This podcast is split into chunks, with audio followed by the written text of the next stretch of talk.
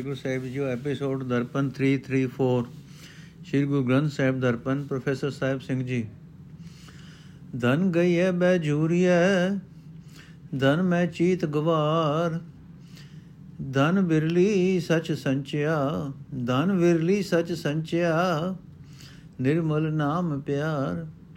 ਧਨ ਗਿਆ ਤਾਂ ਜਾਣ ਦੇ ਜੇ ਰਾਚੈ ਸੰਗ ਏਕ। ਮਨ ਦੀ ਜੈ ਸਿਰ ਸੌਂਪਿਐ, ਵੀ ਕਰਤੇ ਕੀ ਟੇਕ? ਦੰਦਾ ਧਾਵਤ ਰਹਿ ਗਏ, ਮਨ ਮੈਂ ਸ਼ਬਦ ਆਨੰਦ। ਦੁਰਜਨ ਤੇ ਸਾਜਨ ਵੇ ਬੇਟੇ ਗੁਰ ਗੋਬਿੰਦ। ਬਨ ਬਨ ਫਿਰਤੀ ਢੂੰਡਤੀ ਬਸਤ ਰਹੀ ਘਰ ਬਾਰ। ਸਤਗੁਰ ਮੇਲੀ ਮਿਲ ਰਹੀ, ਜਨਮ ਮਰਨ ਦੁਖ ਨਿਵਾਰ।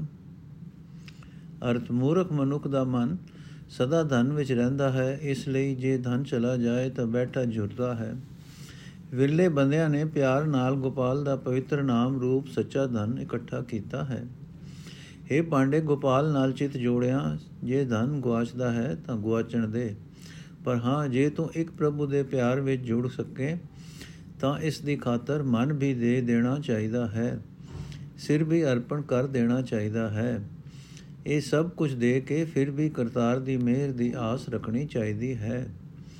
ਜਿਨ੍ਹਾਂ ਮਨੁੱਖਾਂ ਦੇ ਮਨ ਵਿੱਚ ਸਤਿਗੁਰ ਦਾ ਸ਼ਬਦ ਵਸ ਪੈਂਦਾ ਹੈ RAM ਨਾਮ ਦਾ ਆਨੰਦ ਆ ਜਾਂਦਾ ਹੈ, ਉਹ ਮਾਇਆ ਦੇ ਧੰਦਿਆਂ ਵਿੱਚ ਭਟਕਣਾ ਤੋਂ ਰਹਿ ਜਾਂਦੇ ਹਨ, ਕਿਉਂਕਿ ਗੁਰੂ ਪਰਮਾਤਮਾ ਨੂੰ ਮਿਲਿਆ ਉਹ ਮੰਦੇ ਤੋਂ ਚੰਗੇ ਬਣ ਜਾਂਦੇ ਹਨ। ਜੇ ਜੀਵ ਇਸਤਰੀ ਉਸ ਪ੍ਰਭੂ ਨਾਮ ਦੀ ਖਾਤਰ ਜੰਗਲ ਜੰਗਲ ਢੂੰਡਦੀ ਫਿਰੀ, ਉਸ ਨੂੰ ਨਾ ਮਿਲਿਆ ਜੋ ਜੀਵ ਇਸਤਰੀ ਉਸ ਪ੍ਰਭੂ ਨਾਮ ਦੀ ਖਾਤਰ ਜੰਗਲ ਜੰਗਲ ਢੂੰਡਦੀ ਫਿਰੀ ਉਸ ਨੂੰ ਨਾ ਮਿਲਿਆ, ਕਿਉਂਕਿ ਉਹ ਨਾਮ ਵਸਤਾ ਹਿਰਦੇ ਵਿੱਚ ਸੀ, ਘਰ ਦੇ ਅੰਦਰ ਹੀ ਸੀ। ਜਦੋਂ ਸਤਿਗੁਰ ਨੇ ਪ੍ਰਭੂ ਮਿਲਾਇਆ ਤਾਂ ਉਹ ਗੁਰੂ ਉਸ ਦੇ ਨਾਮ ਵਿੱਚ ਜੁੜ ਬੈਠੀ ਤੇ ਉਸ ਦਾ ਜਨਮ ਮਰਨ ਦਾ ਦੁੱਖ ਮੁੱਕ ਗਿਆ। ਨਾਨਾ ਕਰਤ ਨ ਛੂਟਿਐ ਕਿਣ ਗੁਣ ਜੰਪੁਰ ਜਾਏ। ਨਾਨਾ ਕਰਤ ਨ ਛੂਟਿਐ, ਵਿਣ ਗੁਣ ਜੰਪੁਰ ਜਾਏ।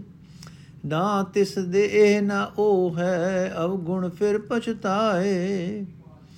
ਨਾ ਉਸ ਗਿਆਨ ਨ ਧਿਆਨ ਹੈ, ਨਾ ਤਿਸ ਧਰਮ ਧਿਆਨ। ਵਿਣ ਨਾਵੇਂ ਨਿਰਭੋ ਕਹਾ, ਕਿਆ ਜਾਣਾ ਅਭਿਮਾਨ।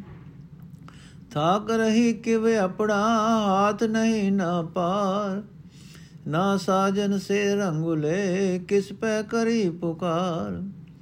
ਨਾਨਕ ਪ੍ਰਿਉ ਪ੍ਰਿਉ ਜੇ ਕਰੀ, ਮੇਲੇ ਮੇਲਣ ਹਾਰ। ਜਿਨੇ ਵਿਛੋੜੀ ਸੋ ਮੇਲ ਸੀ, ਗੁਰ ਕਹੇ ਤੇ ਅਪਾਰ। ਅਰਥ, ਅਨੇਕਾਂ ਧਾਰਮਿਕ ਕਰਮ ਕੀਤਿਆਂ ਅਹੰਕਾਰ ਤੋਂ ਖਲਾਸੀ ਨਹੀਂ ਹੋ ਸਕਦੀ। ਗੋਪਾਲ ਦੇ ਗੁਣ ਗਾਉਣ ਤੋਂ ਬਿਨਾ ਇਸ ਅਹੰਕਾਰ ਦੇ ਕਾਰਨ ਨਰਕ ਵਿੱਚ ਹੀ ਪੈਦਾ ਹੈ। ਜੋ ਮਨੁੱਖ ਨਿਰੇ ਕਰਮਾਂ ਦਾ ਹੀ ਆਸਰਾ ਲੈਂਦਾ ਹੈ ਉਸ ਨੂੰ ਨਾ ਇਹ ਲੋਕ ਮਿਲਿਆ, ਨਾ ਪਰਲੋਕ। ਬਾ ਉਸ ਨੇ ਨਾ ਦੁਨੀਆ ਸਵਾਰੀ, ਨਾ ਦੀਨ। ਅਜੇ ਬੰਦੇ ਕਰਮ ਕਾਂਡ ਦੇ ਔਗਣ ਵਿੱਚ ਫਸੇ ਰਹਿਣ ਕਰਕੇ ਅੰਤ ਪਛਤਾਉਂਦੇ ਹੀ ਹਨ।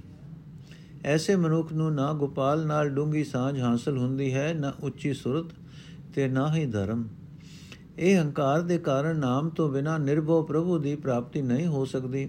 ਹੰਕਾਰ ਨੂੰ ਸਮਝਿਆ ਨਹੀਂ ਜਾ ਸਕਦਾ, ਭਾਵ ਹੰਕਾਰ ਵਿੱਚ ਟਿੱਕੇ ਰਿਆ ਇਹ ਸਮਝ ਹੀ ਨਹੀਂ ਆਉਂਦੀ ਕਿ ਸਾਡੇ ਉੱਤੇ ਹੰਕਾਰ ਦੀ ਕਾਠੀ ਪਈ ਹੋਈ ਹੈ।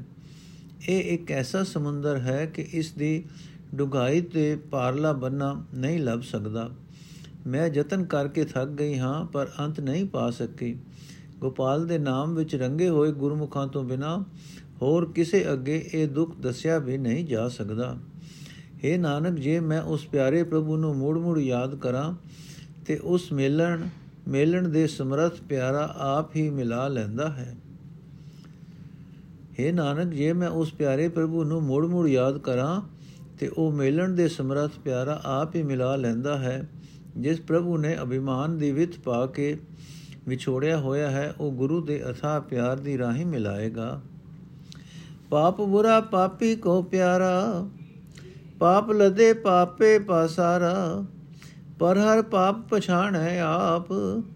ਨਾ ਤਿਸ ਸੋਗ ਵਿਜੋਗ ਸੰਤਾਪ, ਨਰਕ ਪੜਨ ਤੋ ਕਿਉ ਰਹੈ, ਕਿਉ ਬੰਚੈ ਜਮਕਾਲ? ਕਿਉ ਆਵਣ ਜਾਣਾ ਵਿਸਰੈ, ਝੂਠ ਬੁਰਾ ਖੈ ਕਾਲ? ਮਨ ਜੰਜਾਲੀ ਵੇੜਿਆ, ਵੀ ਜੰਜਾਲਾ ਮਾਹੇ। ਵਿਣ ਨਾਵੇਂ ਕਿਉ ਛੂਟੀਐ? ਪਾਪੇ ਪਚੈ ਪਚਾਏ।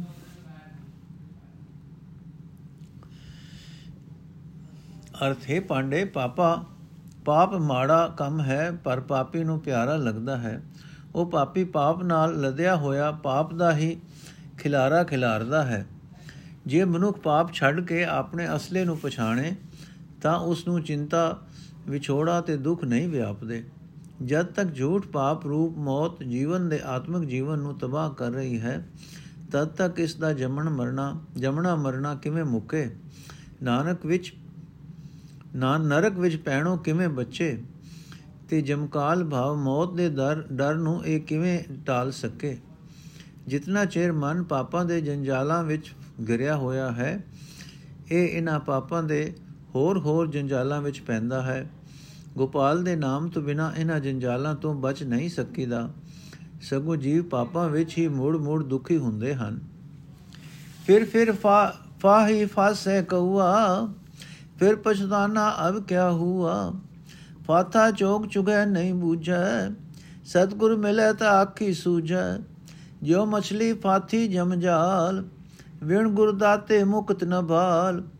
ਫਿਰ ਫਿਰ ਆਵੇ ਫਿਰ ਫਿਰ ਜਾਏ ਇਕ ਰੰਗ ਰਚੈ ਰਹੇ ਲਿਵ ਲਾਏ, ਇਵ ਛੂਟੈ ਫਿਰ ਫਾਸ ਨ ਪਾਏ, ਇਵ ਫੂਟ ਇਵ ਛੂਟੈ ਫਿਰ ਫਾਸ ਨ ਪਾਏ। ਅਰਥ ਕਾਲੀਆਂ ਕਰਤੂਤਾਂ ਵਾਲਾ ਮਨੁੱਖ ਮੁੜ ਮੁੜ ਫਾਈ ਵਿੱਚ ਫਸਦਾ ਹੈ, ਫਸ ਕੇ ਫਿਰ ਪਛਤਾਉਂਦਾ ਹੈ ਕਿ ਇਹ ਕੀ ਹੋ ਗਿਆ। ਫਸਿਆ ਹੋਇਆ ਵੀ ਫਾਈ ਵਿੱਚ ਫਸਾਣ ਵਾਲਾ ਚੋਗਾ ਹੀ ਚੁੱਗੀ ਜਾਂਦਾ ਹੈ। ਤੇ ਹੋਸ਼ ਨਹੀਂ ਕਰਦਾ। ਜੇ ਸਤਗੁਰ ਇਸ ਨੂੰ ਮਿਲ ਪਏ ਤਾਂ ਅੱਖੀ ਅਸਲ ਗੱਲ ਦਿਸ ਪੈਂਦੀ ਹੈ। ਜਿਵੇਂ ਮੱਛੀ ਮੌਤ ਲਿਆਉਣ ਵਾਲੇ ਜਾਲ ਵਿੱਚ ਫਸ ਜਾਂਦੀ ਹੈ, ਤਿਵੇਂ ਜੀਵ ਆਤਮਕ ਮੌਤ ਲਿਆਉਣ ਵਾਲੇ ਪਾਪਾਂ ਵਿੱਚ ਫਸਦਾ ਹੈ। हे ਪਾਂਡੇ ਗੋਪਾਲ ਦੇ ਨਾਮ ਦੀ ਦਾਤ ਦੇਣ ਵਾਲੇ ਗੁਰੂ ਤੋਂ ਬਿਨਾ ਇਸ ਫਾਈ ਵਿੱਚੋਂ ਛੁਟਕਾਰਾ ਵੀ ਨਾ ਲੱਭ, ਭਾਵ ਨਹੀਂ ਲੱਭਦਾ। ਇਸ ਫਾਈ ਵਿੱਚ ਫਸਿਆ ਜੀਵ ਮੋੜ ਮੋੜ ਜੰਮਦਾ ਤੇ ਮਰਦਾ ਹੈ। ਜੇ ਜੀਵ ਇੱਕ ਗੋਪਾਲ ਦੇ ਪਿਆਰ ਵਿੱਚ ਜੁੜਦਾ ਹੈ ਤੇ ਸੁਰਤ ਲਾਈ ਰੱਖਦਾ ਹੈ ਉਹ ਇਸ ਤਰ੍ਹਾਂ ਵਿਕਾਰਾਂ ਦੀ ਫਾਈ ਵਿੱਚੋਂ ਨਿਕਲ ਜਾਂਦਾ ਹੈ ਤੇ ਫਿਰ ਉਸ ਨੂੰ ਫਾਈ ਨਹੀਂ ਪੈਂਦੀ। ਬੀਰਾ ਬੀਰਾ ਕਰ ਰਹੀ ਬੀਰ ਭੈ ਬਹਿਰਾਏ, ਬੀਰ ਚਲੇ ਘਰ ਆਪਣੇ ਬਹਿਣ ਬਿਰਹਿ ਜਲ ਜਾਏ। ਬਾਬੁਲ ਕੇ ਘਰ ਬੇਟੜੀ ਬਾਲੀ ਬਾਲੇ ਨੇ, ਜੇ ਲੋੜੈ ਵਰ ਕਾਮਣੀ ਸਤਗੁਰ ਸੇਵੈ ਤੇ। ਬਿਰਲੋ ਗਿਆਨੀ ਬੂਝਣੋ ਸਤਗੁਰ ਸਾਚ ਮਿਲਾਏ ਠਾਕੁਰ ਹਾਥ ਵਢਾਈਆਂ, ਜੈ ਭਾਵੈ ਤੇ ਦੇ। ਬਾਣੀ ਬਿਰਲੋ ਵਿਚਾਰ ਸੀ, ਜੇ ਕੋ ਗੁਰਮੁਖ ਹੋਏ ਇਹ ਬਾਣੀ ਮਹਾਪੁਰਖ ਕੀ ਨਿਜ ਗਰਵਾਸਾ ਹੋਏ। ਅਰਥ, ਹੈ ਪਾਂਡੇ, ਇਹ ਕਾਇਆ ਜੀਵਾਤਮਾ ਨੂੰ ਵੀਰ ਵੀਰ ਆਖਦੀ ਰਹਿ ਜਾਂਦੀ ਹੈ। ਪਰ ਮੌਤ ਆਇਆ ਵੀਰ ਹੋਰੀ ਬਿਗਾਨੇ ਹੋ ਜਾਂਦੇ ਹਨ। ਵੀਰ ਹੋਰੀ ਪਰਲੋਕ ਵਿੱਚ ਆਪਣੇ ਘਰ ਵਿੱਚ ਚਲੇ ਜਾਂਦੇ ਹਨ ਤੇ ਭੈਣ ਕਾਇਆ ਵਿਛੋੜੇ ਵਿੱਚ ਭਾਵ ਮੌਤ ਆਉਣ ਤੇ ਸੜ ਜਾਂਦੀ ਹੈ। ਫਿਰ ਵੀ ਇਹ ਅਣਜਾਣ ਕਾਇਆ ਬੱਚੀ ਪਿਓ ਦੇ ਘਰ ਵਿੱਚ ਰਹਿੰਦੀ ਹੋਈ ਗੁੱਡੀਆਂ ਗੁੱਡੀਆਂ ਦੇ ਪਿਆਰ ਵਿੱਚ ਹੀ ਲੱਗੀ ਰਹਿੰਦੀ ਹੈ। ਭਾਵ ਸਰੀਰ ਤੇ ਜਿੰਦ ਦਾ ਮੇਲ 4 ਦਿਨ ਦਾ ਜਾਣਦਿਆਂ ਵੀ ਜੀਵ ਦੁਨੀਆ ਦੇ ਪਦਾਰਥਾਂ ਵਿੱਚ ਹੀ ਮਸਤ ਰਹਿੰਦਾ ਹੈ। ਜਿੰਦ ਨੂੰ ਇਹ ਸਿੱਖਿਆ ਦੇਣੀ ਚਾਹੀਦੀ ਹੈ ਕਿ हे ਜੀਵ ਇਸਤਰੀ ਜੇ ਪਤੀ ਪ੍ਰਭੂ ਨੂੰ ਮਿਲਣਾ ਚਾਹੁੰਦੀ ਹੈ ਤਾਂ ਪਿਆਰ ਨਾਲ ਸਤਿਗੁਰੂ ਦੇ ਦੱਸੇ ਰਾਹ ਤੇ ਤੁਰ। ਜਿਸ ਜੀਵ ਨੂੰ ਗੋਪਾਲ ਦੀ ਕਿਰਪਾ ਨਾਲ ਸਤਿਗੁਰੂ ਮਿਲਦਾ ਹੈ, ਉਹ ਇਸ ਗੱਲ ਨੂੰ ਸਮਝਦਾ ਹੈ। ਪਰ ਕੋਈ ਵਿਰਲਾ ਮਨੁੱਖ ਹੀ ਇਸ, ਇਹ ਸੂਝ ਹਾਸਲ ਕਰਦਾ ਹੈ। ਗੋਪਾਲ ਪ੍ਰਭੂ ਦੇ ਗੁਣ ਗਾਉਣੇ ਗੋਪਾਲ ਦੇ ਆਪਣੇ ਹੱਥ ਵਿੱਚ ਹਨ। ਇਹ ਦਾਤ ਉਹ ਉਸ ਨੂੰ ਦਿੰਦਾ ਹੈ ਜੋ ਉਸ ਨੂੰ ਭਾਉਂਦਾ ਹੈ। ਕੋਈ ਵਿਰਲਾ ਮਨੁੱਖ ਸਤਗੁਰ ਦੀ ਬਾਣੀ ਨੂੰ ਵਿਚਾਰਦਾ ਹੈ ਉਹ ਬਾਣੀ ਸਤਗੁਰ ਦੀ ਐਸੀ ਹੈ ਕਿ ਇਸ ਦੀ ਵਿਚਾਰ ਨਾਲ ਮਨੁੱਖ ਸਵੈ ਸਰੂਪ ਵਿੱਚ ਟਿਕ ਜਾਂਦਾ ਹੈ। ਬਨ ਬਨ ਘੜੀਏ ਘੜ ਘੜ ਭਜੈ ਢਾਇ ਉਸਾਰੈ, ਉਸਰੇ ਢਾਹੈ। ਸਰਬਰ ਸੋਖੈ ਵੀ ਭਰ ਭੁਖੈ ਸਮਰਤ ਵੇ ਪਰਵਾਹੈ। ਭਰਮ ਬੁਲਾਨੇ ਭੈ دیਵਾਨੇ ਵਿਣ ਭਾਗਾ ਕਿਆ ਪਾਈਐ? ਗੁਰਮੁਖ ਗਿਆਨ ਡੋਰੀ ਪ੍ਰਭ ਪਕੜੀ, ਜਿਨ ਖਿੰਚੈ ਤਿਨ ਜਾਈਐ। ਹਰ ਗੁਣ ਗਾਏ ਸਦਾ ਰੰਗ ਰਾਤੇ ਬੋੜ ਨ ਪਛੋਤਾਈਐ ਬੱਬੇ ਭਾਲੇ ਗੁਰਮੁਖ ਬੂਝੈ ਤਾ ਨਿਜ ਘਰ ਵਾਸਾ ਪਾਈਐ। ਬੱਬੇ ਭੋਜਲ ਮਾਰਗ ਵਿਖੜਾ ਆਸ ਨਿਰਾਸਾ ਤਰੀਐ ਗੁਰ ਪ੍ਰਸਾਦੀ ਆਪੋ ਚੀਨੈ ਜੀਵਤਿਆ ਇਵ ਮਰੀਐ।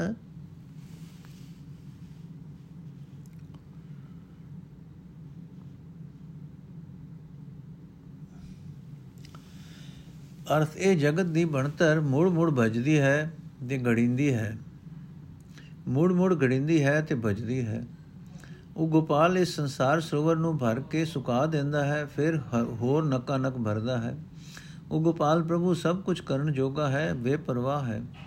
हे ਪਾਂਡੇ, ਉਸ ਗੋਪਾਲ ਪ੍ਰਭੂ ਨੂੰ ਬੁਲਾ ਕੇ ਜੋ ਜੀਵ ਭਟਕਣਾ ਵਿੱਚ ਪੈ ਕੇ ਕੁਰਾਹੇ ਪਏ ਹੋਏ ਹਨ, ਉਹ ਮਾਇਆ ਪਿੱਛੇ ਹੀ ਕਮਲੇ ਹੋਏ ਪਏ ਹਨ। ਉਹਨਾਂ ਨੂੰ ਭਾਗਾਂ ਤੋਂ ਬਿਨਾ ਉਸ ਬੇਪਰਵਾਹ ਦੀ ਸਿਫਤ ਸਲਾਹ ਵਜੋਂ ਕੁਝ ਨਹੀਂ ਮਿਲਦਾ। ਸਤਗੁਰ ਦੀ ਗਿਆਨ ਰੂਪ ਡੋਰੀ ਪ੍ਰਭੂ ਨੇ ਆਪਣੇ ਹੱਥ ਵਿੱਚ ਫੜੀ ਹੋਈ, ਜਿਨ੍ਹਾਂ ਨੂੰ ਇਸ ਤਰ੍ਹਾਂ, ਇਸ ਡੋਰੀ ਨਾਲ ਆਪਣੇ ਵੱਲ ਖਿੱਚਦਾ ਹੈ, ਉਹ ਉਸ ਵੇਲੇ, ਉਸ ਵੱਲ ਤੁਰ ਪੈਂਦੇ ਹਨ। ਭਾਵ ਜਿਨ੍ਹਾਂ ਉੱਤੇ ਗੋਪਾਲ ਪ੍ਰਭੂ ਮਿਹਰ ਕਰਦਾ ਹੈ, ਉਹ ਗੁਰੂ ਦੇ ਦੱਸੇ ਰਾਹ ਤੇ ਤੁਰ ਕੇ ਉਸ ਦੇ ਚਰਨਾਂ ਵਿੱਚ ਜੁੜਦੇ ਹਨ। ਉਹ ਪ੍ਰਭੂ ਦੇ ਗੁਣ ਗਾ ਕੇ ਉਸ ਦੇ ਪਿਆਰ ਵਿੱਚ ਮਸਤ ਰਹਿੰਦੇ ਹਨ। ਮੋੜ ਉਹਨਾਂ ਨੂੰ ਪਛਤਾਣਾ ਨਹੀਂ ਪੈਂਦਾ। ਉਹ ਪ੍ਰਭੂ ਦੀ ਹੀ ਬਾਲ ਕਰਦੇ ਹਨ। ਜਦੋਂ ਸਤਿਗੁਰ ਦੀ ਰਾਹੀ ਰਸਤਾ ਸਮਝ ਲੈਂਦੇ ਹਨ, ਤਾਂ ਆਪਣੇ ਅਸਲ ਘਰ ਵਿੱਚ ਟਿਕ ਜਾਂਦੇ ਹਨ, ਭਟਕਣੋਂ ਹਟ ਜਾਂਦੇ ਹਨ। ਇਹ ਸੰਸਾਰ ਸਮੁੰਦਰ ਜੀਵਾਂ ਵਾਸਤੇ ਔਖਾ ਰਸਤਾ ਹੈ। ਇਸ ਵਿੱਚੋਂ ਤਦੋਂ ਹੀ ਤਰ ਸਕੀਦਾ ਹੈ, ਜੇ ਦੁਨੀਆ ਵਾਲੀਆਂ ਆਸਾਂ ਬਣਾਣੀਆਂ ਬਣਾਣੀਆਂ ਛੱਡ ਦਈਏ। ਸਤਿਗੁਰ ਦੀ ਮਿਹਰ ਨਾਲ ਆਪਣੇ ਆਪ ਨੂੰ ਆਪਣੇ ਅਸਲੇ ਨੂੰ ਪਛਾਣੀਏ। ਇਸ ਤਰ੍ਹਾਂ ਜਿਉਂਦਿਆਂ ਮਰ ਜਾਈਦਾ ਹੈ। ਭਾਵ ਇਸੇ ਜੀਵਨ ਵਿੱਚ ਹੀ ਮਾਨ ਵਿਕਾਰਾਂ ਵੱਲੋਂ ਘਟ ਜਾਂਦਾ ਹੈ। ਇਸੇ ਜੀਵਨ ਵਿੱਚ ਹੀ ਮਨ ਵਿਕਾਰਾਂ ਵੱਲੋਂ ਹਟ ਜਾਂਦਾ ਹੈ। ਮਾਇਆ ਮਾਇਆ ਕਰਮ ਹੋਏ, ਮਾਇਆ ਕਿਸੇ ਨ ਸਾਥ। ਹੰਸ ਚਲੇ ਉਠ ਡੂਮਣੋ, ਮਾਇਆ ਭੂਲੀ ਆਤ। ਮਨ ਝੂਠਾ ਜਮ ਜੋਇਆ ਅਵਗੁਣ ਚੱਲੇ ਨਾਲ। ਮਨ ਮੈਂ, ਮਨ ਉਲਟੋ ਮਰੈ, ਜੇ ਗੁਣ ਹੋਵੇ ਨਾਲ। ਮੇਰੀ ਮੇਰੀ ਕਰਮ ਹੋਏ ਵਿਣ ਨਾਵੇਂ ਦੁਖ ਭਾਲ।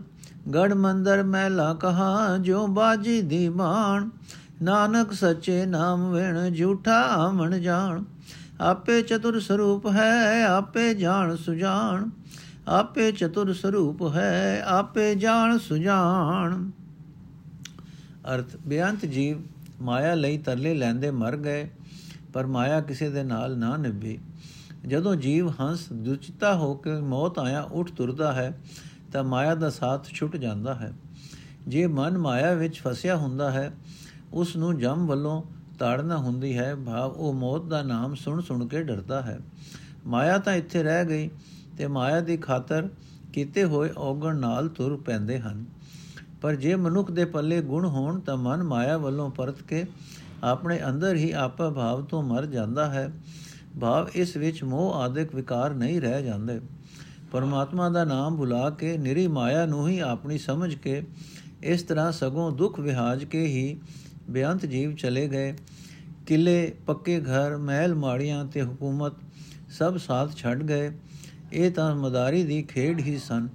हे ਨਾਨਕ, ਪ੍ਰਭੂ ਦੇ ਨਾਮ ਤੋਂ ਬਿਨਾ ਸਾਚਾ ਜੀਵਨ ਵਿਅਰਥ ਜਾਂਦਾ ਹੈ। ਪਰ ਜੀਵ ਵਿਚਾਰੇ ਦੇ ਕੀ ਵਸ? ਇਹ ਬੇਸਮਝ ਹੈ, ਪ੍ਰਭੂ ਆਪ ਹੀ ਸਿਆਣਾ ਹੈ, ਆਪ ਹੀ ਸਭ ਕੁਝ ਜਾਣਦਾ ਹੈ, ਉਹੀ ਸਮਝਾਵੇ ਤਾਂ ਜੀਵ ਸਮਝੇ।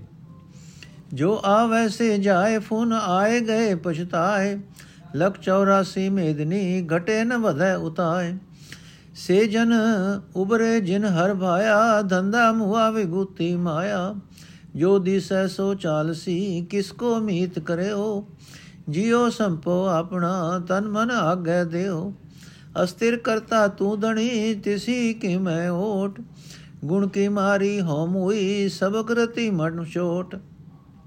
ਅਰਥ ਹੈ, ਜੀਵ ਮਾਇਆ ਦੀ ਮਮਤਾ ਦੇ ਬੱਧੇ ਹੋਏ ਜਗਤ ਵਿੱਚ ਆਉਂਦੇ ਹਨ।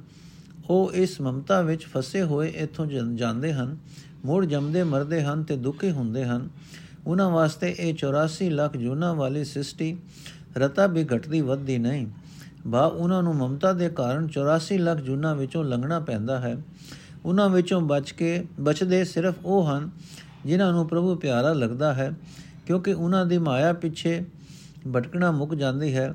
ਮਾਇਆ ਉਹਨਾਂ ਵੱਲ ਆਇਆ ਖੁਆਰ ਹੁੰਦੀ ਹੈ, ਉਹਨਾਂ ਨੂੰ ਮੋਹ ਨਹੀਂ ਸਕਦੀ। ਜਗਤ ਵਿੱਚ ਤਾਂ ਜੋ ਵੀ ਦਿਸਦਾ ਹੈ, ਦਾਸ਼ਵੰਤ ਹੈ। ਮੈਂ ਕਿਸ ਨੂੰ ਮਿੱਤਰ ਬਣਾਵਾਂ? ਸਾਥ ਨਿਭਾਉਣ ਵਾਲਾ ਮਿੱਤਰ ਤਾਂ ਸਿਰਫ ਪਰਮਾਤਮਾ ਹੀ ਹੈ। ਉਸ ਦੇ ਅੱਗੇ ਹੀ ਮੈਂ ਆਪਣੀ ਜਿੰਦ ਅਰਪਣ ਕਰਾਂ ਤੇ ਤਨ ਮਨ ਭੇਟ ਰੱਖਾਂ। हे ਕਰਤਾਰ, ਤੂੰ ਹੀ ਸਦਾ ਕਾਇਮ ਰਹਿਣ ਵਾਲਾ ਮਾਲਕ ਹੈ। हे ਪਾਂਡੇ, ਮੈਨੂੰ ਕਰਤਾਰ ਦਾ ਹੀ ਆਸਰਾ ਹੈ। ਪ੍ਰਭੂ ਦੇ ਗੁਣ ਗਾਵਿਆਂ ਹੀ ਹਉਮੈ ਮਰਦੀ ਹੈ, ਕਿਉਂਕਿ ਸਤਿਗੁਰ ਦੇ ਸ਼ਬਦ ਵਿੱਚ, ਰੰਗੀਚ ਕੇ ਹੀ ਮਨ ਵਿੱਚ ਠੋਕਰ ਲੱਗਦੀ ਹੈ। ਰਾਣਾ ਰਾਉ ਨ ਕੋਰ ਹੈ, ਰੰਗ ਨ ਤੁੰਗ ਫਕੀਰ। ਵਾਰੀ ਆਪੋ ਆਪਣੀ, ਕੋਈ ਨ ਬੰਧੈ ਧੀਰ। ਰਾਬਰਾ ਵੀ ਹਵਲਾ ਸਰਡੂਗਰ ਅਸਗਾ। ਮੈਂ ਤਨ ਅਵਗਣ ਝੂਰ ਮੋਈ, ਵਿਣ ਗੁਣ ਕਿਉ ਘਰ ਜਾ? ਗੁਣੀਆਂ ਗੁਣ ਲੈ ਪ੍ਰਭ ਮਿਲੇ, ਗੁਣੀਆਂ ਗੁਣ ਲੈ ਪ੍ਰਭ ਮਿਲੇ। ਤੋ ਕਿਉ ਤਨ ਮਿਲੋ ति ਕਿਉ ਤਿਨ ਮਿਲੋ ਪਿਆਰ?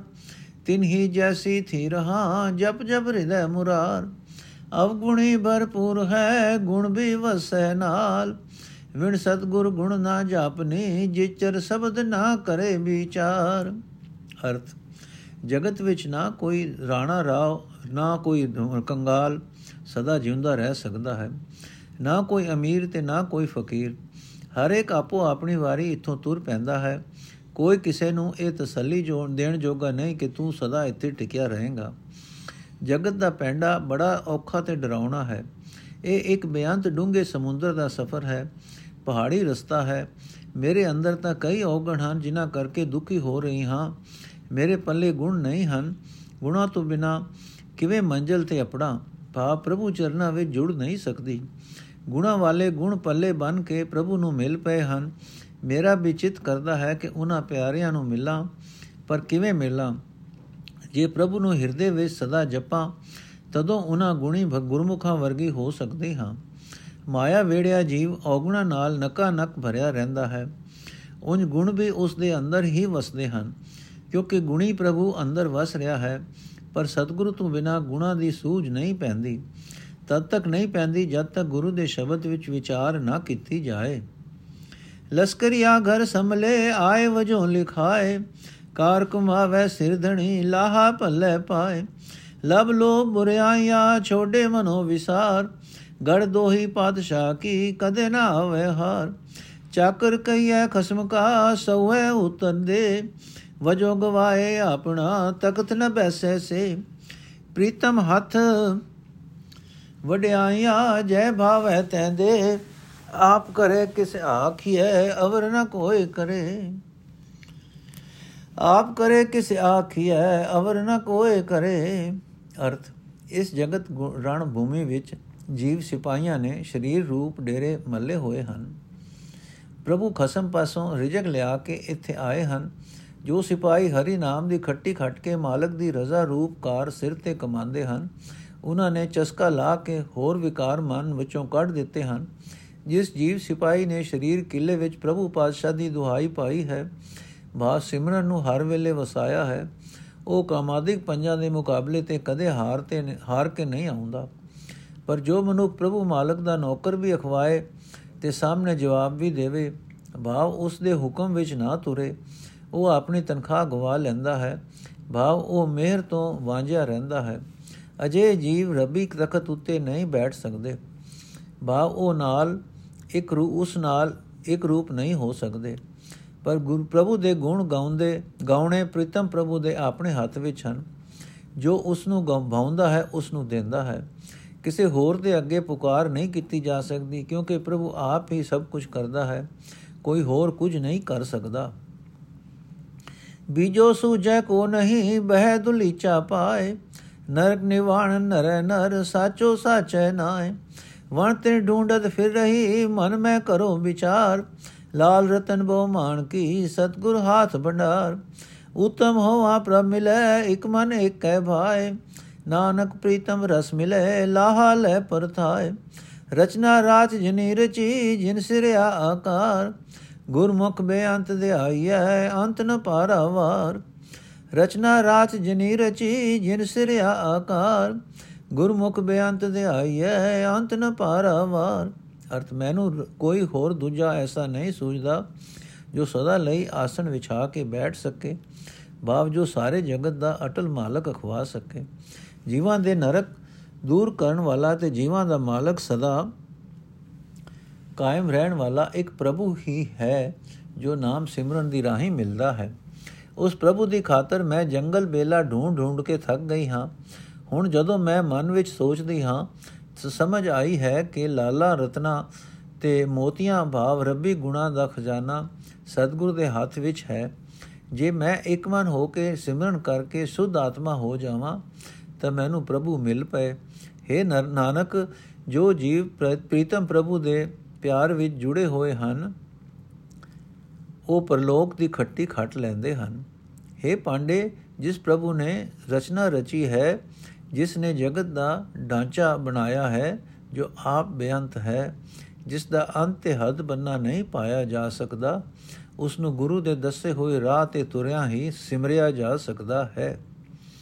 ਢਾੜੇ ਰੂੜਾ ਹਰ ਜਿਉ ਸੋਈ, ਤਿਸ ਬਿਨ ਰਾਜਾ ਅਵਰ ਨ ਕੋਈ। ਢਾੜੇ ਗਾਰੜ ਤੁਮ ਸੁਣੋ, ਹਰ ਵਸੈ ਮਨ ਮਾਏ।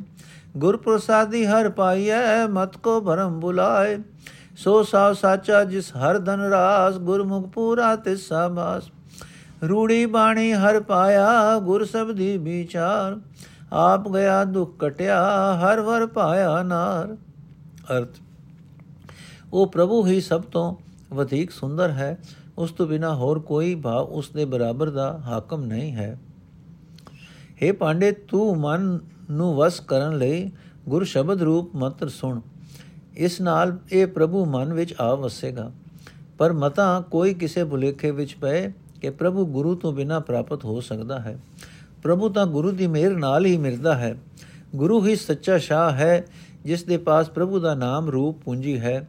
ਗੁਰੂ ਹੀ ਪੂਰਨ ਪੁਰਖ ਹੈ, ਗੁਰੂ ਨੂੰ ਹੀ ਧਨ ਧਨ ਆਖੋ। ਜਿਸ ਕਿਸੇ ਨੂੰ ਮਿਲਿਆ ਹੈ, ਸਤਿਗੁਰ ਦੀ ਸੁੰਦਰ ਬਾਣੀ ਦੀ ਰਾਹੀਂ ਹੀ, ਗੁਰੂ ਦੇ ਸ਼ਬਦ ਦੀ ਵਿਚਾਰ ਦੀ ਰਾਹੀਂ ਹੀ ਪ੍ਰਭੂ ਮਿਲਿਆ ਹੈ। ਗੁਰ ਸ਼ਬਦ ਦੀ ਰਾਹੀਂ ਜਿਸ ਦਾ ਆਪਾ ਭਾਵ ਦੂਰ ਹੋਇਆ ਹੈ, ਹਉਮੈ ਦਾ ਦੁੱਖ ਕਟਿਆ ਗਿਆ ਹੈ, ਉਸ ਜੀਵ ਇਸਤਰੀ ਨੇ ਪ੍ਰਭੂ ਖਸਮ ਲਭ ਲਿਆ ਹੈ। ਸੋਨਾ ਰੂਪਾ ਸੰਚਿਐ, ਧਨ ਕਾਚਾ ਬਿਖ ਜਛਾਰ ਸਾ ਸਦਾਏ ਸੰਚ ਧਨ ਦੁਬਿਦਾ ਹੋਏ ਖੁਆਰ। ਸਚਿਆਰੀ ਸਚ ਸੰਚਿਆ, ਸਾਚੋ ਨਾਮ ਅਮੋਲ। ਹਰ ਨਿਰਮਾਇਲ ਉਜਲੋ ਪਤ ਸਾਚੀ ਸਚ ਬੋਲ। ਸਾਜਨ ਮੀਤ ਸੁਜਾਨ ਤੂੰ ਤੂੰ ਸਰਵਰ, ਤੂੰ ਹੰਸ। ਸਾਚੋ ਠਾਕੁਰ ਮਨ ਵਸੈ, ਹਉ ਬਲਿਹਾਰੀ ਤਿਸ। ਮਾਇਆ ਮਮਤਾ ਮੋਹਣੀ, ਜਿਨ ਕੀਤੀ ਸੋ ਜਾਣ। ਵਿਖਿਆ ਅੰਮ੍ਰਿਤ ਏਕ ਹੈ, ਬੂਝੈ ਪੁਰਖ ਸੁਜਾਨ ਅਰਥ, ਆਮ ਤੌਰ ਤੇ ਜਗਤ ਵਿੱਚ ਸੋਨਾ ਚਾਂਦੀ ਹੀ ਇਕੱਠਾ ਕਰੀਦਾ ਹੈ, ਪਰ ਇਹ ਧਨ ਹੁਚਾ ਹੈ। ਵਿਉ ਰੂਪ ਭਾਵ ਦੁਖਦਾਈ ਹੈ, ਤੁਛ ਹੈ ਜੋ ਮਨੁੱਖ ਇਹ ਧਨ ਜੋੜ ਕੇ ਆਪਣੇ ਆਪ ਨੂੰ ਸ਼ਾਹ ਸਦਾਂਦਾ ਹੈ, ਉਹ ਮੇਰ ਤੇਰ ਵਿੱਚ ਦੁਖੀ ਹੁੰਦਾ ਹੈ। ਸੱਚੇ ਵਪਾਰੀਆਂ ਨੇ ਸਦਾ ਸਥਿਰ ਰਹਿਣ ਵਾਲਾ ਨਾਮ ਧਨ ਇਕੱਠਾ ਕੀਤਾ ਹੈ। ਸੱਚਾ ਮੌਲਕ ਨਾਮ ਵਿਹਾਜਿਆ ਨਾਮ ਵਿਹਾਜਿਆ ਹੈ। ਸੱਚਾ ਅਮੋਲਕ ਨਾਮ ਵਿਹਾਜਿਆ ਹੈ। ਉਜਲ ਤੇ ਪਵਿੱਤਰ ਪ੍ਰਭੂ ਦਾ ਨਾਮ ਖਟਿਆ ਹੈ। ਉਹਨਾਂ ਨੂੰ ਸੱਚੀ ਇੱਜ਼ਤ ਮਿਲਦੀ ਹੈ। ਪ੍ਰਭੂ ਦਾ ਸੱਚਾ ਮਿੱਠਾ ਆਦਰ ਵਾਲਾ ਬੋਲ ਮਿਲਦਾ ਹੈ। हे ਪਾਂਡੇ ਤੂੰ ਵੀ ਮਨ ਦੀ ਪੱਟੀ ਉੱਤੇ ਗੋਪਾਲ ਦਾ ਨਾਮ ਲਿਖ ਤੇ ਉਸ ਅਗੇ ਇਉਂ ਅਰਦਾਸ ਕਰ हे ਪ੍ਰਭੂ ਤੂੰ ਹੀ ਸੱਚਾ ਸਿਆਣਾ ਸੱਜਣ ਮਿੱਤਰ ਹੈ ਤੂੰ ਹੀ ਜਗਤ ਰੂਪ ਸਰੋਵਰ ਹੈ ਤੇ ਤੂੰ ਹੀ ਇਸ ਸਰੋਵਰ ਦਾ ਜੀਵ ਰੂਪ ਹੰਸ ਹੈ ਮੈਂ ਸਦਕੇ ਹਾਂ ਉਸ ਹੰਸ ਤੋਂ ਜਿਸ ਦੇ ਮਨ ਵਿੱਚ ਤੂੰ ਸੱਚਾ ਠਾਕੁਰ ਵਸਦਾ ਹੈ हे ਪਾਂਡੇ ਉਸ ਗੋਪਾਲ ਨੂੰ ਚੇਤੇ ਰੱਖ ਜਿਸ ਨੇ ਮੋਹਣੀ ਮਾਇਆ ਦੀ ਮਮਤਾ ਜੀਵਾਂ ਨੂੰ ਲਾ ਦਿੱਤੀ ਹੈ ਜਿਸ ਕਿਸੇ ਨੇ ਉਸ ਸੁਜਾਨ ਪੁਰਖ ਪ੍ਰਭੂ ਨੂੰ ਸਮਝ ਲਿਆ ਹੈ ਉਸ ਲਈ ਸਿਰਫ ਨਾਮ ਅੰਮ੍ਰਿਤ ਹੀ ਮਾਇਆ ਹੈ ਖਿਮਾ ਵਿਹੂਣੇ ਖਪ ਗਏ ਖੂਹਣ ਲਖ ਅਸੰਖ ਗਣਤ ਨਾ ਆਵੇ ਕਿਉ ਗਣੀ ਖਪ ਖਪ ਹੋਏ ਬਿਸੰਖ ਕਸਮ ਪਛਾਣੇ ਆਪਣਾ ਖੋਲੇ ਬੰਦ ਨ ਪਾਏ ਸ਼ਬਦ ਮਹਿਲੀ ਖਰਾ ਤੂੰ ਖਿਮਾ ਸੱਚ ਸੁਖ ਭਾਏ ਖਰਚ ਖਰਾ ਧਨ ਸਿਆ ਤੂੰ ਖਰਚ ਖਰਾ ਧਨ ਸਿਆ ਧਿਆਨ ਤੂੰ ਆਪੇ ਵਸੈ ਸਰੀਰ ਮਨ ਤਨ ਮੁਖ ਜਾਪੈ ਸਦਾ, ਗੁਣ ਅੰਤਰ ਮਨ ਧੀਰ।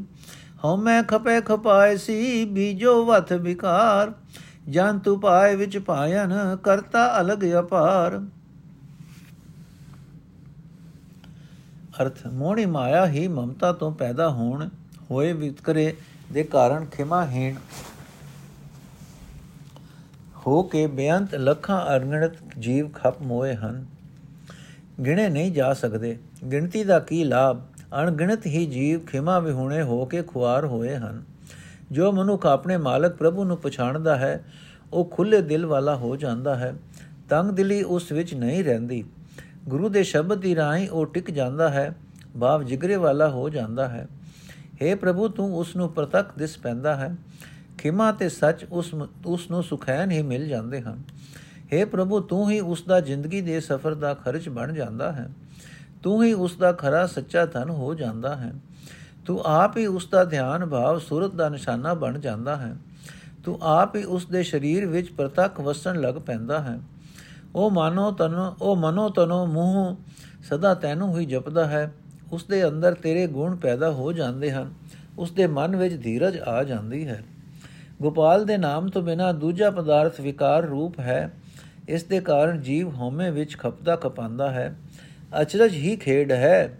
ਕਰਤਾਰ ਦੇ ਜੰਤ ਪੈਦਾ ਕਰਕੇ, ਕਰਤਾਰ ਨੇ ਜੰਤ ਪੈਦਾ ਕਰਕੇ ਹਉਮੈ ਵਿੱਚ ਪਾ ਦਿੱਤੇ ਹਨ, ਪਰ ਉਹ ਆਪ ਬੇਅੰਤ ਕਰਤਾਰ ਵੱਖਰਾ ਹੀ ਰਹਿੰਦਾ ਹੈ।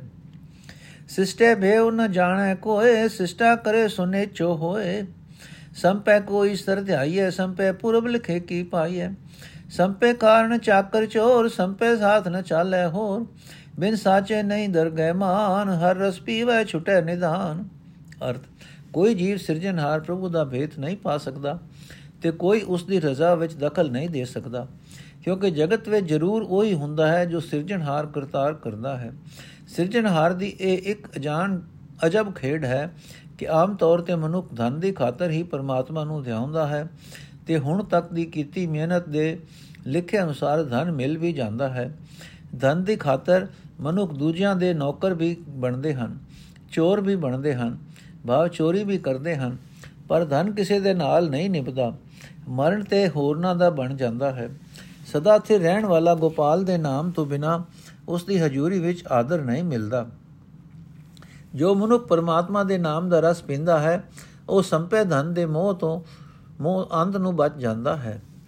ਹੇਰਤ ਹੇਰਤ, ਹੈ ਸਖੀ, ਹੋਏ ਰਹੀ ਹੈਰਾਨ। ਹਾਂ ਹਾਂ ਕਰਤੀ ਮੈਂ ਮੋਈ, ਸ਼ਬਦ ਰਵੈ ਮਨ ਧਿਆਨ। ਸ਼ਬਦ ਰਵੈ ਮਨ ਗਿਆਨ, ਹਰ ਡੋਰ ਕੰਕਨ ਗਣੇ ਕਰਥਾ ਕੀ ਸਿਗਾਰ। ਮਿਲ ਪ੍ਰੀਤਮ ਸੁਖ ਪਾਇਆ ਸਗਨ, ਸਗਲ ਗੁਣਾ ਗਲਹਾਰ। ਨਾਨਕ ਗੁਰਮੁਖ ਪਾਈਐ ਹਰ ਸਿਉ ਪ੍ਰੀਤ ਪਿਆਰ। ਹਰ ਬਿਨ ਕਿਨ ਸੁਖ ਪਾਇਆ ਦੇਖੋ ਮਨ ਵਿਚਾਰ। ਹਰ ਪੜਨਾ ਹਰ ਬੂਝਣਾ, ਹਰ ਸਿਉ ਰਖੋ ਪਿਆਰ। ਹਰ ਜਪਿਆ ਹਰ ਧਿਆਈ ਹੈ ਹਰ ਕਾ ਨਾਮ ਆਧਾਰ।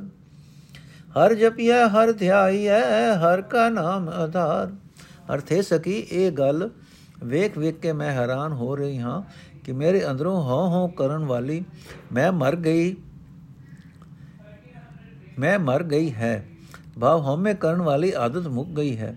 ਹੁਣ ਮੇਰੀ ਸੂਰਤ ਗੁਰ ਸ਼ਬਦ ਵਿੱਚ ਜੁੜ ਰਹੀ ਹੈ ਤੇ ਮੇਰੇ ਮਨ ਵਿੱਚ ਪ੍ਰਭੂ ਨਾਲ ਜਾਣ ਪਛਾਣ ਬਣ ਗਈ ਹੈ।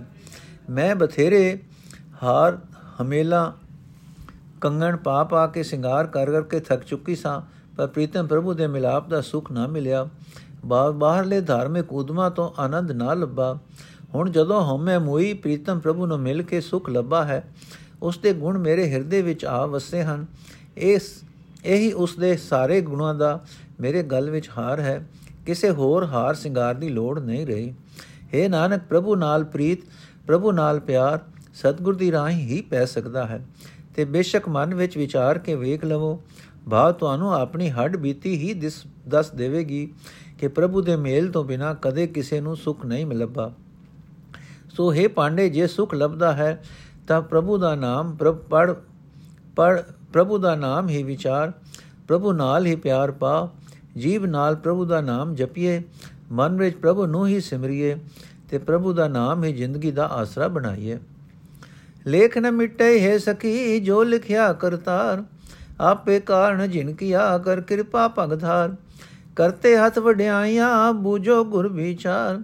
ਲਿਖਿਆ ਫੇਰ ਨ ਸਕੀਐ ਜੋ ਭਾਵੀ ਤਿਉ ਸਾਰ। ਨਦਰ ਤੇਰੀ ਸੁਖ ਪਾਇਆ, ਨਾਨਕ ਸ਼ਬਦ ਵਿਚਾਰ। ਮਨ ਮੁਖ ਭੂਲੇ ਪਛਮੂਏ ਉਬਰੇ ਗੁਰ ਵਿਚਾਰ। ਜੇ ਪੁਰਖ ਨਦਰ ਨ ਆਵਈ, ਤਿਸ ਕਾ ਕਿਆ ਕਰ ਕਹਿਆ ਜਾਏ। ਬਲਿਹਾਰੀ ਗੁਰ ਆਪਣੇ, ਜਿਨ ਹਿਰਦੈ ਦਿੱਤਾ ਦਿਖਾਏ। ਬਲਿਹਾਰੀ ਗੁਰ ਆਪਣੇ ਜਿਨ ਹਿਰਦੈ ਦਿੱਤਾ ਦਿਖਾਏ। ਅਰਥੇ ਸਖੀ ਸਾਡੇ ਕੀਤੇ ਕਰਮਾਂ ਅਨੁਸਾਰ ਹਉਮੈ ਦਾ ਜੋ ਲੇਖ ਕਰਤਾਰ ਨੇ ਸਾਡੇ ਮੱਥੇ ਉੱਤੇ ਲਿਖ ਦਿੱਤਾ ਹੈ, ਉਹ ਸਾਡੀ ਆਪਣੀ ਚਤੁਰਾਈ ਜਾਂ ਹਿੰਮਤ ਨਾਲ ਮਿਟ ਨਹੀਂ ਸਕਦਾ। ਇਹ ਲੇਖ ਤਦੋਂ ਮਿਟਦਾ ਹੈ ਜਦੋਂ ਜਿਸ ਪ੍ਰਭੂ ਨੇ ਆਪ ਹੀ ਇਸ ਹਉਮੈ ਦੇ ਲੇਖ ਦਾ ਸ਼ਰਬ ਸਬਬ ਭਾਵ ਵਿਛੋੜਾ ਬਣਾਇਆ ਹੈ, ਉਹ ਮੇਰ ਕਰਕੇ ਸਾਡੇ ਅੰਦਰ ਆਵਸੇ। ਕਰਤਾਰ ਦੇ ਗੁਣ ਗਾਵਣ ਦੀ ਦਾਤ ਕਰਤਾਰ ਦੇ ਆਪਣੇ ਹੱਥ ਵਿੱਚ ਹੈ ਗੁਰੂ ਦੇ ਸ਼ਬਦ ਦੀ ਵਿਚਾਰ ਦੀ ਰਾਹੀਂ ਸਮਝਣ ਦਾ ਯਤਨ ਕਰੋ ਤਾਂ ਸਮਝ ਆ ਜਾਵੇ ਜਾਏਗੀ हे ਪ੍ਰਭੂ ਹਉਮੈ ਦੇ ਜੋ ਸੰਸਕਾਰ ਸਾਡੇ ਮਨ ਵਿੱਚ ਸਾਡੇ ਕਰਮਾਂ ਅਨੁਸਾਰ ਉਕਰੇ ਜਾਂਦੇ ਹਨ ਉਹ ਸਾਡੀ ਆਪਣੀ ਚਤੁਰਾਈ ਨਾਲ ਬਦਲੇ ਨਹੀਂ ਜਾ ਸਕਦੇ ਜਿਵੇਂ ਤੈਨੂੰ ਚੰਗਾ ਲੱਗੇ ਤੂੰ ਆਪ ਸਾਡੀ ਸੰਭਾਲ ਕਰ हे ਨਾਨਕ ਆ ਗੁਰੂ ਦੇ ਸ਼ਬਦ ਨੂੰ ਵਿਚਾਰ ਕੇ ਵੇਖ ਲਿਆ ਹੈ ਕਿ हे ਪ੍ਰਭੂ ਤੇਰੀ ਮਿਹਰ ਦੀ ਨਜ਼ਰ ਨਾਲ ਹੀ ਸੁਖ ਮਿਲਦਾ ਹੈ। ਜਿਹੜੇ ਮਨੁੱਖ ਆਪਣੇ ਮਨ ਦੇ ਪਿੱਛੇ ਤੁਰੇ, ਉਹ ਇਸ ਹਉਮੈ ਦੇ ਗੇੜ ਵਿੱਚ ਫਸ ਕੇ ਦੁਖੀ ਹੋਏ। ਬੱਚੇ ਉਹ ਜੋ ਗੁਰ ਸ਼ਬਦ ਦੀ ਵਿਚਾਰ ਵਿੱਚ ਜੁੜੇ। ਮਨੁੱਖ ਦੀ ਆਪਣੀ ਚਤੁਰਾਈ ਕਰੇ ਵੀ ਕੀ? ਕਿਉਂਕਿ ਜੋ ਪ੍ਰਭੂ ਇਹਨਾਂ ਅੱਖਾਂ ਨਾਲ ਦਿਸਦਾ ਹੀ ਨਹੀਂ, ਉਸ ਦੇ ਗੁਣ ਗਾਏ ਨਹੀਂ ਜਾ ਸਕਦੇ। ਤਾਂ ਹੀ ਮੈਂ ਆਪਣੇ ਗੁਰੂ ਦੇ ਤੋਂ ਸਦਕੇ ਹਾਂ, ਜਿਸ ਨੇ ਮੈਨੂੰ ਮੇਰੇ ਹਿਰਦੇ ਵਿੱਚ ਹੀ ਪ੍ਰਭੂ ਵਿਖਾ ਦਿੱਤਾ ਹੈ। ਪਾਂਦਾ ਪੜਿਆ ਆਖੀਐ, ਵਿਦਿਆ ਵਿਚਰੇ ਸਹਿਜ ਸੁਭਾਏ। ਵਿਦਿਆ ਸੋਦੇ ਤਤਲ ਹੈ RAM ਨਾਮ ਲਿਵ ਲਾਏ। ਮਨਮੁਖ ਵਿਦਿਆ ਬਿਕਰਦਾ, ਬਿਖਟੈ ਬਿਕ ਖਾਏ। ਮੂਰਖ ਸ਼ਬਦ ਨ ਚੀਨਈ, ਸੂਝ ਬੂਝ ਨ ਪਾਏ। ਅਰਥ, ਉਸ ਪਾਂਦੇ ਨੂੰ ਵਿਚਾਰ ਵਿਦਵਾਨ ਆਖਣਾ ਚਾਹੀਦਾ ਹੈ, ਜਿਹੜਾ ਵਿਦਿਆ ਦੀ ਰਾਹੀਂ ਸ਼ਾਂਤੀ ਵਾਲੇ ਸੁਭਾਅ ਵਿੱਚ ਜੀਵਨ ਬਤੀਤ ਕਰਦਾ ਹੈ। ਜਿਹੜਾ ਵਿਦਿਆ ਦੀ ਰਾਹੀਂ ਆਪਣੇ ਅਸਲੇ ਵਿਧੀ ਵਿਚਾਰ ਕਰਦਾ ਹੈ ਅਤੇ ਪਰਮਾਤਮਾ ਦੇ ਨਾਮ ਨਾਲ ਸੁਰਤ ਜੋੜ ਕੇ ਜੀਵਨ ਦਾ ਅਸਲ ਮਨੋਰਥ ਹਾਸਲ ਕਰ ਲੈਂਦਾ ਹੈ। ਪਰ ਜਿਹੜਾ ਮਨੁੱਖ ਆਪਣੇ ਮਨ ਦੇ ਪਿੱਛੇ ਤੁਰਦਾ ਹੈ, ਉਹ ਵਿਦਿਆ ਨੂੰ ਸਿਰਫ ਵੇਚਦਾ ਹੀ ਹੈ। ਭਾਵ ਸਿਰਫ ਅਜੀਵਕਾ ਲਈ ਵਰਤਦਾ ਹੈ। ਵਿਦਿਆ ਦੇ ਵੱਟੇ ਆਤਮਕ ਮੌਤ ਲਿਆਉਣ ਵਾਲੀ ਮਾਇਆ ਜ਼ਹਿਰ ਹੀ ਘਟਦਾ ਕਮਾਉਂਦਾ ਹੈ। ਉਹ ਮੂਰਖ ਗੁਰੂ ਦੇ ਸ਼ਬਦ ਨੂੰ ਨਹੀਂ ਪਛਾਣਦਾ। ਸ਼ਬਦ ਦੀ ਸੁਧ ਬੁੱਧ ਉਸ ਨੂੰ ਰਤਾ ਹੀ ਨਹੀਂ ਹੁੰਦੀ। ਪਾਂਦਾ ਗੁਰਮੁਖ ਆਖੀਏ ਚਾਟੜਿਆ ਮਤ ਦੇ। ਨਾਮ ਸਮਾਲੋ ਨਾਮ ਸੰਗਰੋ, ਲਾਹਾ ਜਗ ਮੈਲੇ। ਸੱਚੀ ਪੱਟੀ ਸਚ ਮਨ ਪੜੀਏ ਸ਼ਬਦ ਸੁਸਾਰ। ਨਾਨਕ ਸੋ ਪੜਿਆ ਸੋ ਪੰਡਤ ਬਿਨਾ, ਜਿਸ ਰਾਮ ਨਾਮ ਗਲਹਾਰ ਸੱਚੀ ਧਨ ਸੱਚੀ ਪੱਟੀ ਸਚ ਮਨ ਪੜੀਏ ਸ਼ਬਦ ਸੁਸਾਰ। ਨਾਨਕ ਸੋ ਪੜਿਆ ਸੋ ਪੰਡਤ ਬਿਨਾ, ਜਿਸ ਰਾਮ ਨਾਮ ਗਲਹਾਰ ਅਰਥ ਉਹ ਪਾਂਦਾ ਗੁਰਮੁਖ ਆਖਣਾ ਚਾਹੀਦਾ ਹੈ। ਉਹ ਪਾਂਦਾ ਦੁਨੀਆ ਵਿੱਚ ਅਸਲ ਨਫਾ ਖਟਦਾ ਹੈ, ਜੋ ਆਪਣੇ ਸ਼ਾਗਿਰਦਾਂ ਨੂੰ ਇਹ ਸਿੱਖਿਆ ਦਿੰਦਾ ਹੈ ਕਿ हे ਵਿਦਿਆਰਥੀਓ, ਪ੍ਰਭੂ ਦਾ ਨਾਮ ਜਪੋ ਅਤੇ ਨਾਮ ਧਨ ਇਕੱਠਾ ਕਰੋ। ਸੱਚਾ ਪ੍ਰਭੂ ਮਨ ਵਿੱਚ ਵਸ ਪੈਂਦਾ, ਪੈਣਾ, ਇਹੀ ਸੱਚੀ ਪੱਟੀ ਹੈ। ਜੋ ਪਾਂਦਾ ਆਪਣੇ ਚਾਟੜਿਆਂ ਨੂੰ ਪੜਾਏ ਪ੍ਰਭੂ ਨੂੰ ਹਿਰਦੇ ਵਿੱਚ ਵਸਾਉਣ ਲਈ ਸਤਿਗੁਰ ਦਾ ਸ੍ਰੇਸ਼ਟ ਸ਼ਬਦ ਪੜਨਾ ਚਾਹੀਦਾ ਹੈ।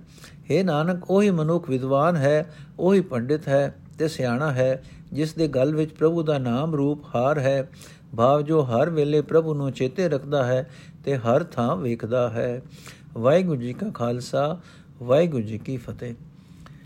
ਅੱਜ ਦਾ ਐਪੀਸੋਡ ਇੱਥੇ ਸਮਾਪਤ ਹੈ ਜੀ। ਕੱਲ ਅਸੀਂ ਸਿੱਧ ਗੋਸ਼ ਸ਼ੁਰੂ ਕਰਾਂਗੇ।